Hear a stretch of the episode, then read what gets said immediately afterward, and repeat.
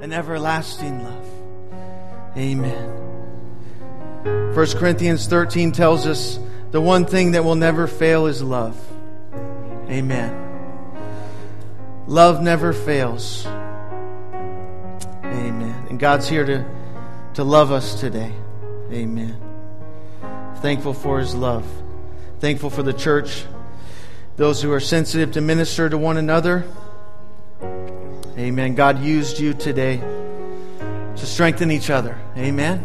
It's a beautiful thing when the body ministers to itself. Amen. It's really good to have everyone here today, and uh, especially glad to have my friends Jim and Rita Smith. Amen. They're here with us today. We got to play together for a golf thing the other day and uh, came in first place. So I, I, got two really good partners, and they helped helped us win. So uh, they're both really good golfers. So they're already number one in my book. And uh, Amen. So we're we're going to turn to the Word of the Lord now. So thankful again for what we feel here today, the sweet presence of the Lord that's here, and to thank you for again just being sensitive to His Spirit. As a church, we plan and we organize and we want to have a structure, but we always want to let God intervene and change things if He wants to. Amen. Oh, sure. Um, you want to present it to Christy? We have a little gift here. Can we still sign it later if some people want to sign it? There's more to sign. Okay. All right. Do you want to say anything? Or? Okay. This is from the church for Christy. It's a little gift. I know we have another one. And um, just want to thank you, Christy. I knew Christy when she was just a little girl, but now she's a grown little young woman going to Texas.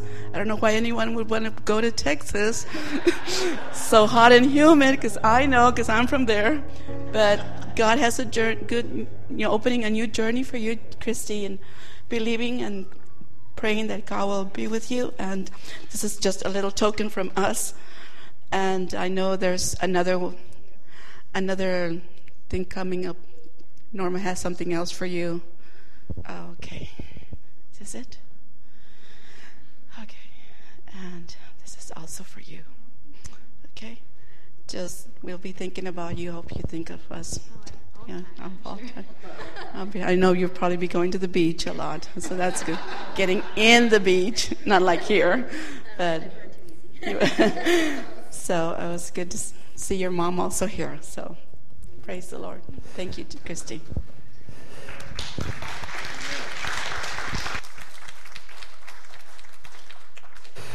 And the water is actually warm at the beach there, which is, as we know, not the same as here. It's cold no matter what. Yeah, watch out for stingrays. A little more exotic wildlife there. Amen. We can dismiss the Sunday school children at this time and thankful for our teachers. And uh, again, just pray for my family if you think of it with the sickness. And I know there's other families are dealing with it. It's that time of year and the weather's changing and people are getting back to school and passing around diseases. so, amen. We're going to look at Matthew 19 26 today and just spend a few minutes examining the word of the Lord. Matthew 19:26 says, "But Jesus beheld them and said unto them, with men this is impossible, but with God how many things? All, things are possible." And uh, the Greek word for all there, guess what it means? All. It's deep. All things. Amen. So if you whatever you want to put in there that disqualifies that, you have to back up and say, "Whoops, all things." All things. Amen. A lot of things are impossible with us, right? But with God, all things are possible. Amen. He's an amazing God. And so we need sometimes to simply raise our expectations. Amen. We're uh, going through a series of Abounding in Hope, and again, give credit to Ray Johnson, his book, The Hope Quotient. uh, pulling a lot of material from that. But we want to talk about raising our expectation today and uh, keeping it up there where God can bless us. Lord Jesus, we're thankful for this time we've had in your presence already. Thank you for the opportunity to celebrate uh, Christy today and all that she's done in the past few years here with our church. Lord, we want to send her off with blessing, and we know that there are great things in store for her, and also for the rest of us that have come today to be in your presence, to worship you. There's a lot of other places we could be today, but we've here we've come here in your presence, and I know you don't you don't ignore that. You don't take that lightly, but you are going to bless everyone who's here today as we call upon your name and help us to raise our expectation of what we can have out of this life through your power and through your spirit. In Jesus' name. Amen. Amen. You can be seated if you would like, and if you're not already, amen. Thank you for standing out of reverence for the word of the Lord. Amen. Henry Ford said, Whether you think you can or whether you think you can't, you're right. Whether you think you can or you think you can't, you're right. Right? You go into a situation, I know this is going to happen, and then it happens. I know this is not going to happen. You know what? It's probably not going to happen because you don't expect it to happen. An unknown, anonymous author, like there's so many quotes on the internet written by unknown, where there is no faith in the future, there is no power in the present. Where there is no faith in the future, there's no power in the present. She was not well known. The Bible doesn't even record her name. She was probably horribly thin and emaciated, nearly wasted away to the point of mere skin and bones, face drawn in, trembling in weakness with every movement.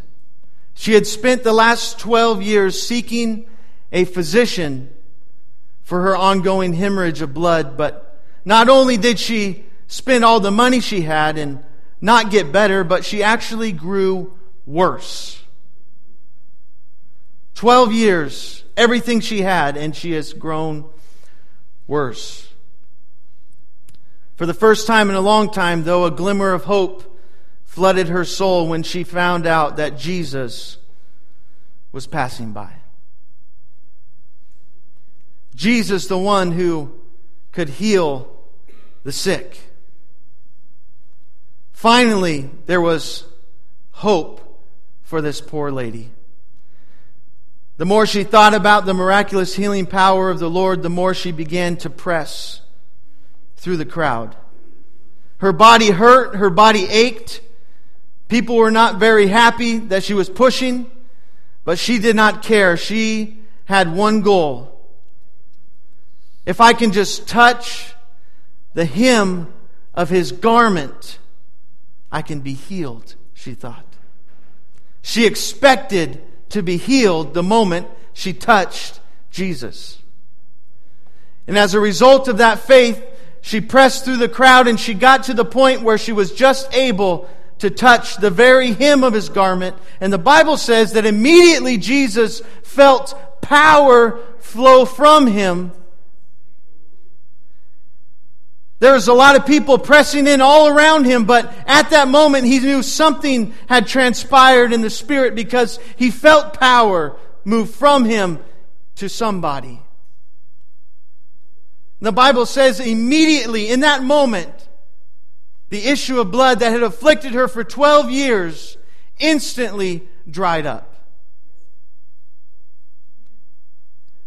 Luke 8, 46 through 48 in the Amplified says that Jesus said, Someone did touch me because I was aware that power to heal had gone out of me.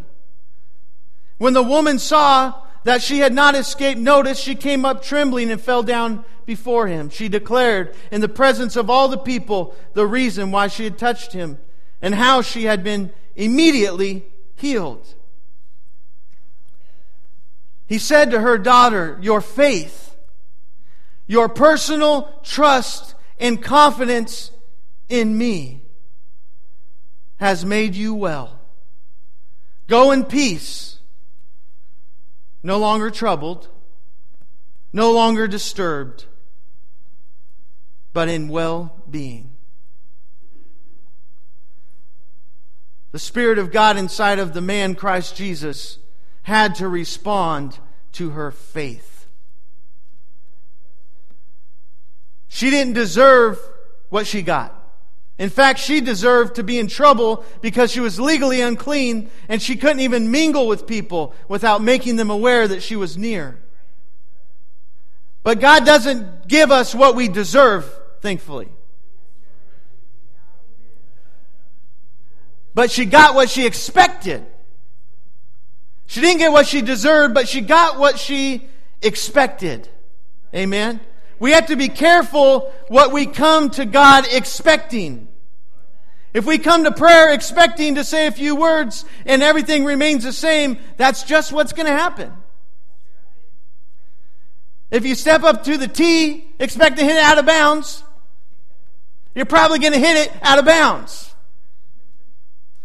I hope I don't hit this in the water. Famous last words. Sploosh.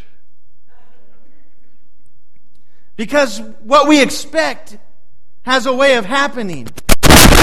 And it's beyond our human ability, what I'm considering today, and that's God's ability to bless us. And in order for Him to bless us, we have to expect His blessings. That's faith. What's shaping our expectations? Are we allowing fear, unbelief, doubt, human reasoning, or the things that are like those to shape our expectation? That's what the children of Israel did in Psalm 78. The psalmist recalls of their time of wandering in circles in the wilderness, unable to go into the promised land. It says in verse 17, they sinned more against him by provoking the Most High in the wilderness. And they tempted God in their heart by asking meat for their lust. Yea, they, they spake against God. Here's words of unbelief and doubt. Can God furnish a table in the wilderness? It's a rhetorical question. They didn't believe he could. Behold, he smote the rock that the waters gushed out and the streams overflowed. Can he give bread also? Can he provide flesh for his people? Therefore the Lord heard this and he was wroth or he was angry. So a fire was kindled against the children of Israel against Jacob, and anger also came up against Israel because they believed not in God and trusted not in his salvation. We're always conscious of making God angry, and we should be. But one of the ways to make God angry is don't believe he can do what he said he can do. Believe that our problem is bigger than his ability. In verse 40, skipping down, says, How oft did they provoke him in the wilderness and grieve him in the desert?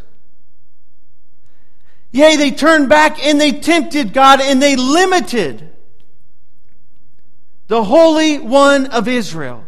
They remembered not his hand nor the day when he delivered them from the enemy. They forgot about the deliverance and they only expected to die. And it says through this, they limited the Holy One of Israel. And this word limited means to set a mark. They believed God could do things to a certain point, but they drew a line and said he can do it up to here, but not beyond here. Sometimes we make more than one mark, we make a rectangular mark called a box. And we put God inside of it. and we limit him because we say God can do everything within this box. And we have boundaries for God.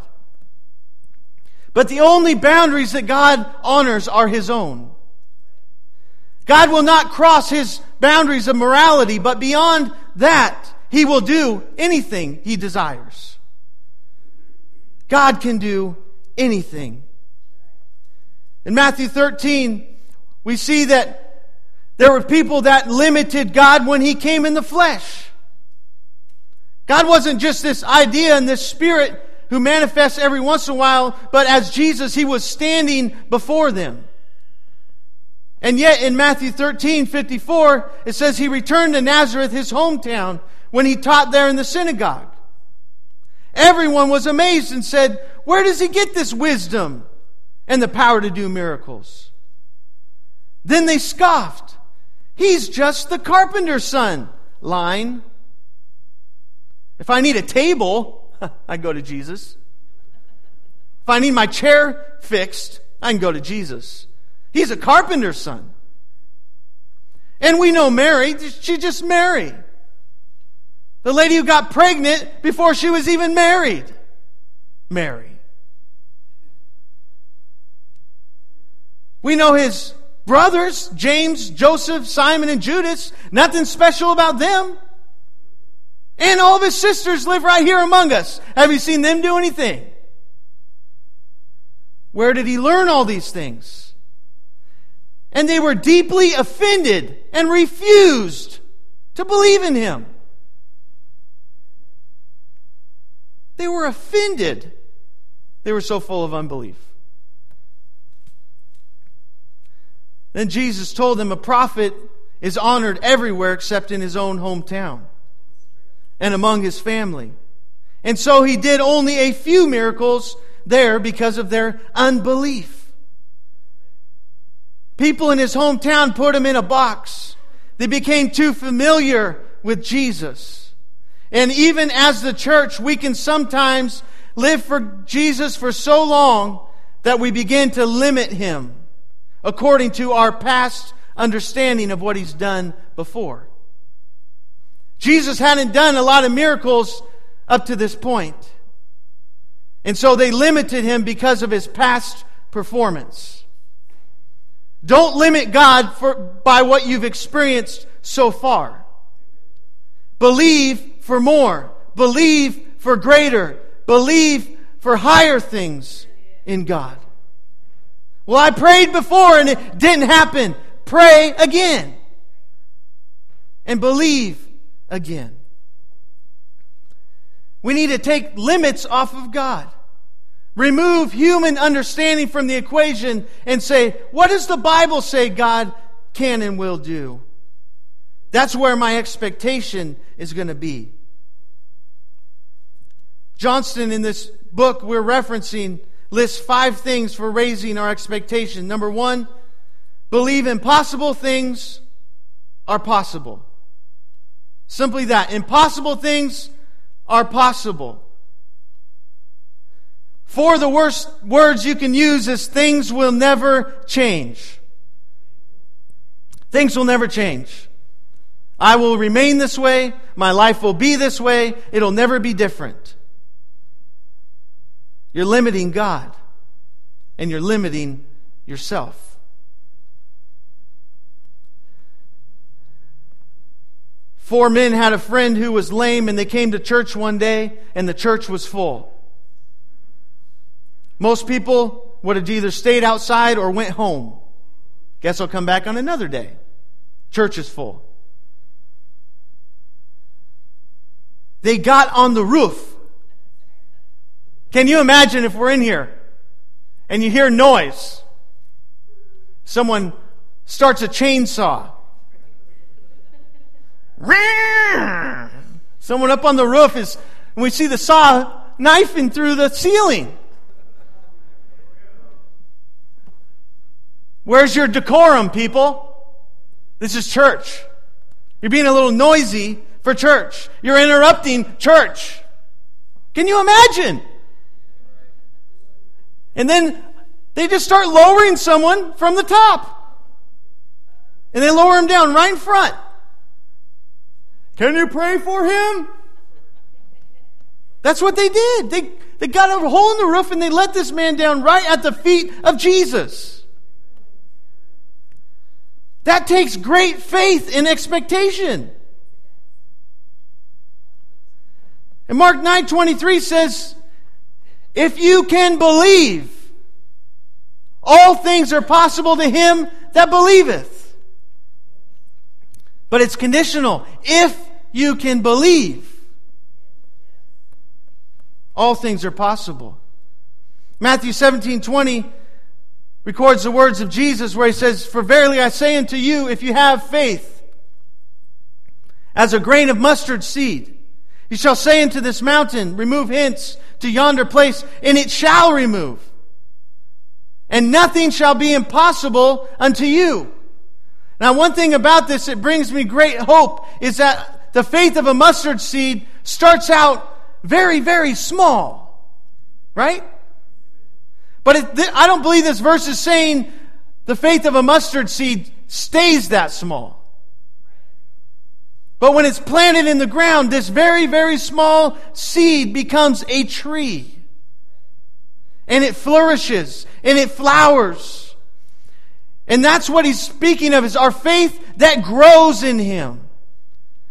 We can start out with the smallest amount of faith, and as we submit ourselves to God, as we bury ourselves in His Word, as we bury ourselves in prayer, our faith will grow. It won't stay the same. Whatever faith you have now, if you're not satisfied, be joyful because it doesn't stay that way. If you will tend the ground, if you will seek God, if you will do your part to surrender to Him, your faith will grow. I don't know any great person of God, man or woman, who started out with the level of faith they had when they were operating later in life. Their faith started small, and over time, God molded them and shaped them, and it grew to the point where they started believing Him for things that were impossible.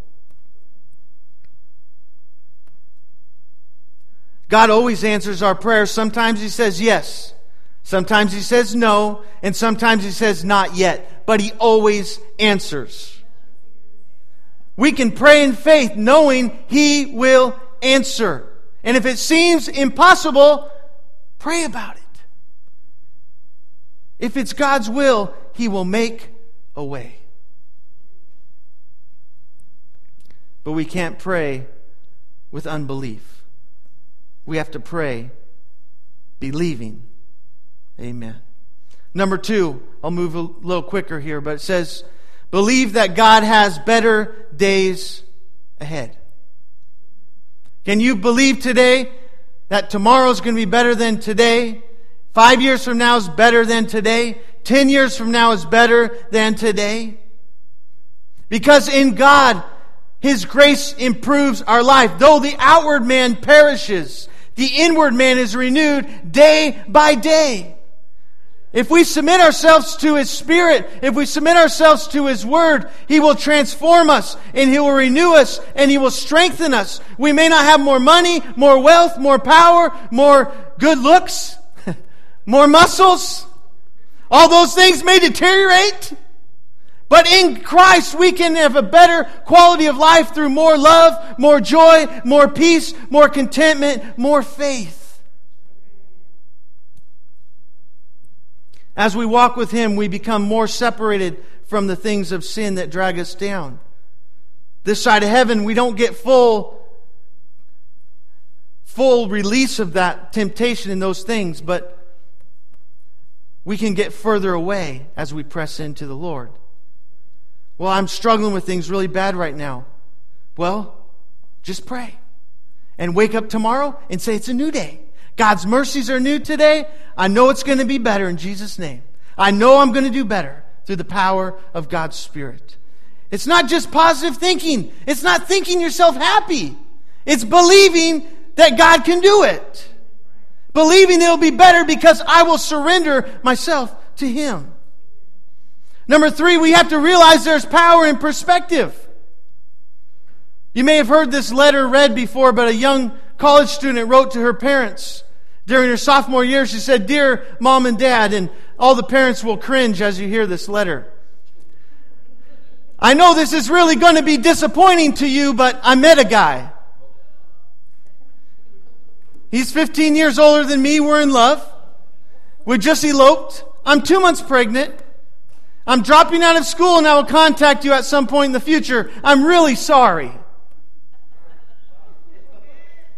Your daughter. P.S.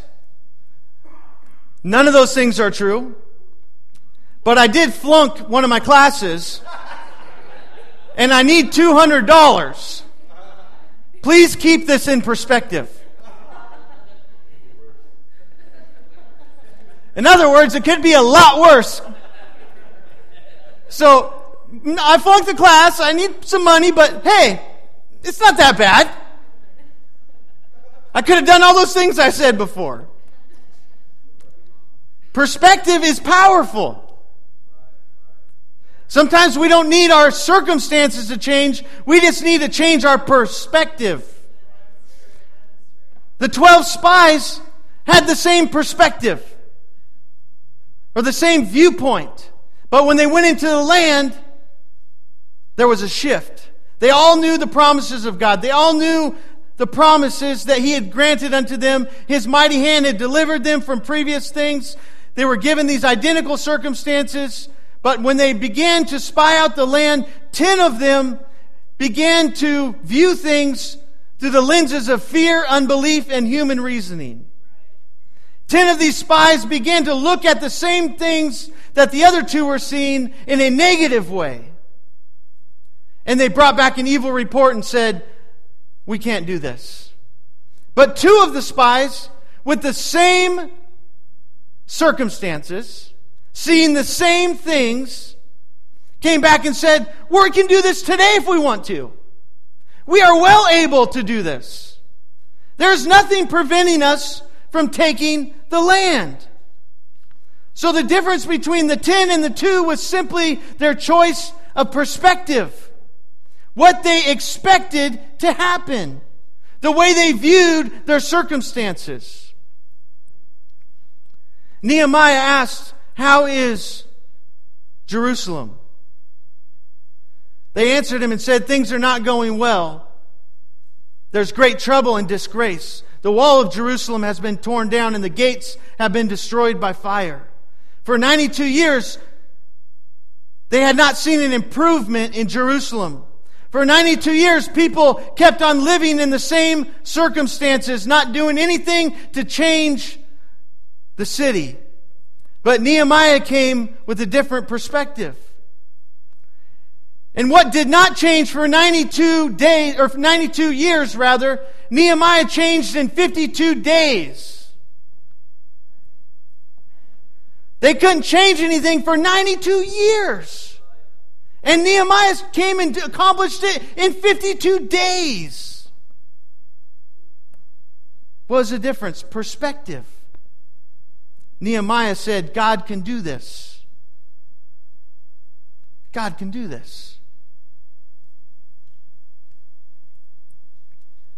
Number four, replace fear with faith.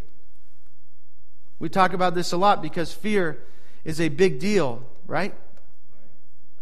We all deal with measures of fear.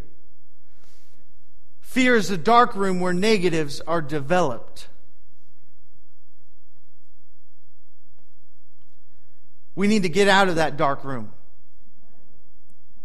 We need to walk in faith.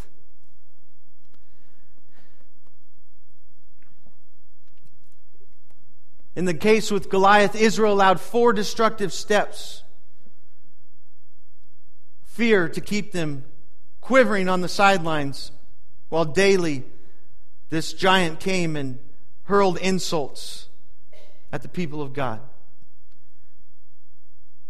They did nothing, they were paralyzed because they focused only on the problem, number one.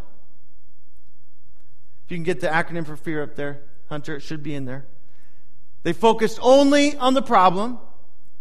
Thank you. They expected to be defeated. You can look these up in the verses later. I'll give them to you if you want. How are you going to win when you expect to be defeated? They had an attitude of self protection. They were more concerned about themselves than the kingdom of God. And they ran from the problem. How many know you don't get anywhere running from the problem? We all have tried that and it fails. Conversely, David chose faith. He focused on God. Again, same giant, same circumstances, but he didn't focus on the size of the giant. He focused on the size and the ability of God. He anticipated God's help. He knew if I step out in faith, God will help me. He's helped me before with a lion and a bear, and He'll help me with this giant of a man. He insisted on being involved. He said, Lord, if you're looking for someone, here I am. I don't want to stand around on the sidelines. Use me. He took time to prepare. It wasn't the first time he hurled a stone from that sling. He had practiced in quiet times. He had practiced in insignificant times when he was just out there watching the sheep. Nothing exciting going on, but David said, I might need to use this someday. And he was practicing. You may not have something exciting happen every day, but as you pray and as you read the Bible and as you get closer to God, you're preparing for something greater. You're preparing for the miraculous. And finally, H, his faith had an impact on everyone around him. After David slew Goliath, they had all the faith in the world. they took off running in the direction of the enemy. We got to choose faith over fear. It's a matter of choice. Finally, in conclusion today, we have to learn to change our what ifs to why not?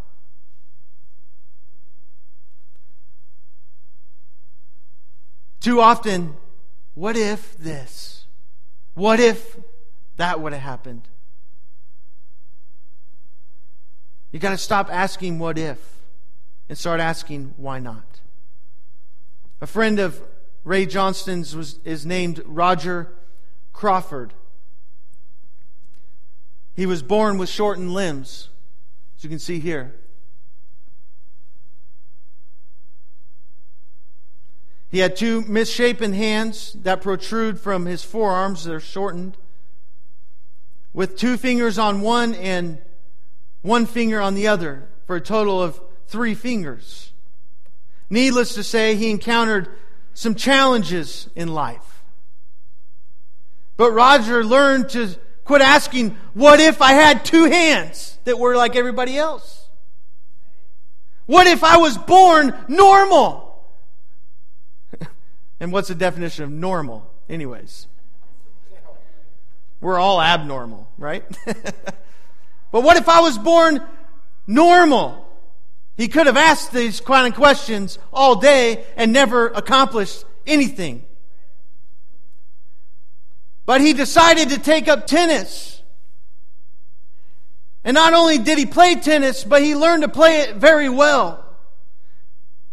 He competed at a Division 1 level.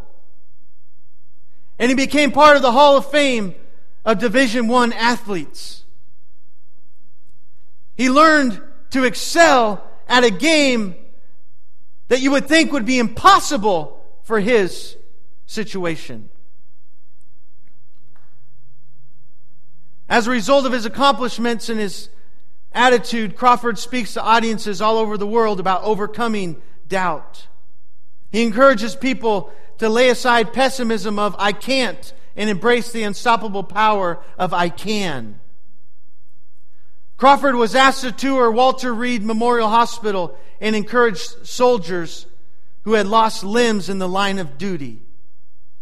And he noted how, as he walked through there, the mood was very somber in the rooms of these soldiers. Most of these soldiers, understandably so, were not in a good mood.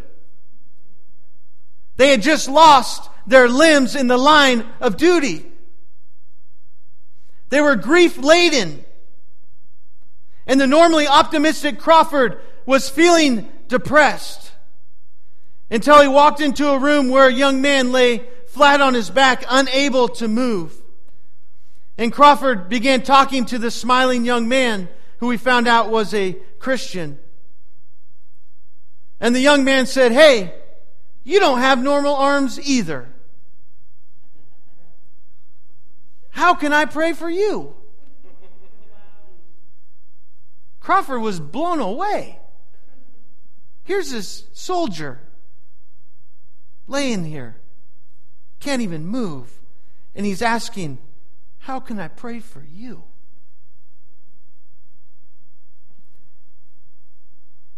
He said, What's your secret, if you don't mind me asking? He said, Everyone else here is depressed, but you seem to have hope.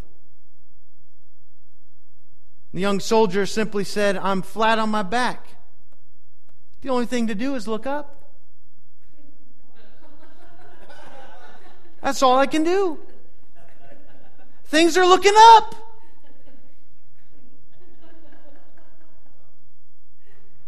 Can't do nothing else. Just look up. And perhaps God has led us to situations in our life at times. And this statement that comes out of our mouth always amazes me. I guess all we can do is just pray. There's nothing else left. All we can do is the most powerful thing in all the world. to just pray. Like that is the bad thing. Right? Like that's it's our last resort, last ditch effort. I can't do it in my flesh anymore. I've tried everything I can do and I can't get it done. So all I can do is pray. Did you ever think maybe that's a blessing? Because if we go through life and we can do everything on our own, we're not going to need Jesus. And knowing our human nature, we're not going to ask. We only ask when we're desperately in need of help. right? Everything's going good. We don't ask for help. You say, I got this. And even when we need help, I got this. So God may have brought you to a situation in your life, maybe even today, where there's nothing left to do but ask Jesus for help. And I would submit to you, you are blessed. You are blessed. Because that is what we should do first, anyways. Paul said he'd glory in his infirmities. He rejoiced in his weakness. Why? Because he found out when he was weak, God's strength was perfected in his weakness.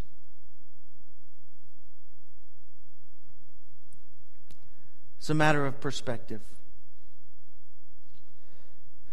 If you would like to stand today. We always like to just give a little bit of time following the message to respond to what we've heard. Because if sometimes we hear the word and we rush away, the Bible says that the enemy comes and steals the seed. We get out there and we're thinking about all the troubles of life and we check Facebook and then everything goes out the window. What happened? They did what? The sermon is gone. so, what we do when, after a sermon is we just take a couple minutes and pray. And you want to pray where you're at, you can pray where you're at. You can come forward, wherever, however you want to do it. But we just want to respond to what we've heard today. We want to say yes to whatever the Lord has been speaking to us. Because as I've been speaking, I believe God's been speaking to some of you. His Spirit has been speaking to your heart, to your mind. And even if the awesome thing about God is even if He's challenging you to do something different, it's love. He's only doing that because He has better. So don't walk away today and say, Oh, I'm not good enough.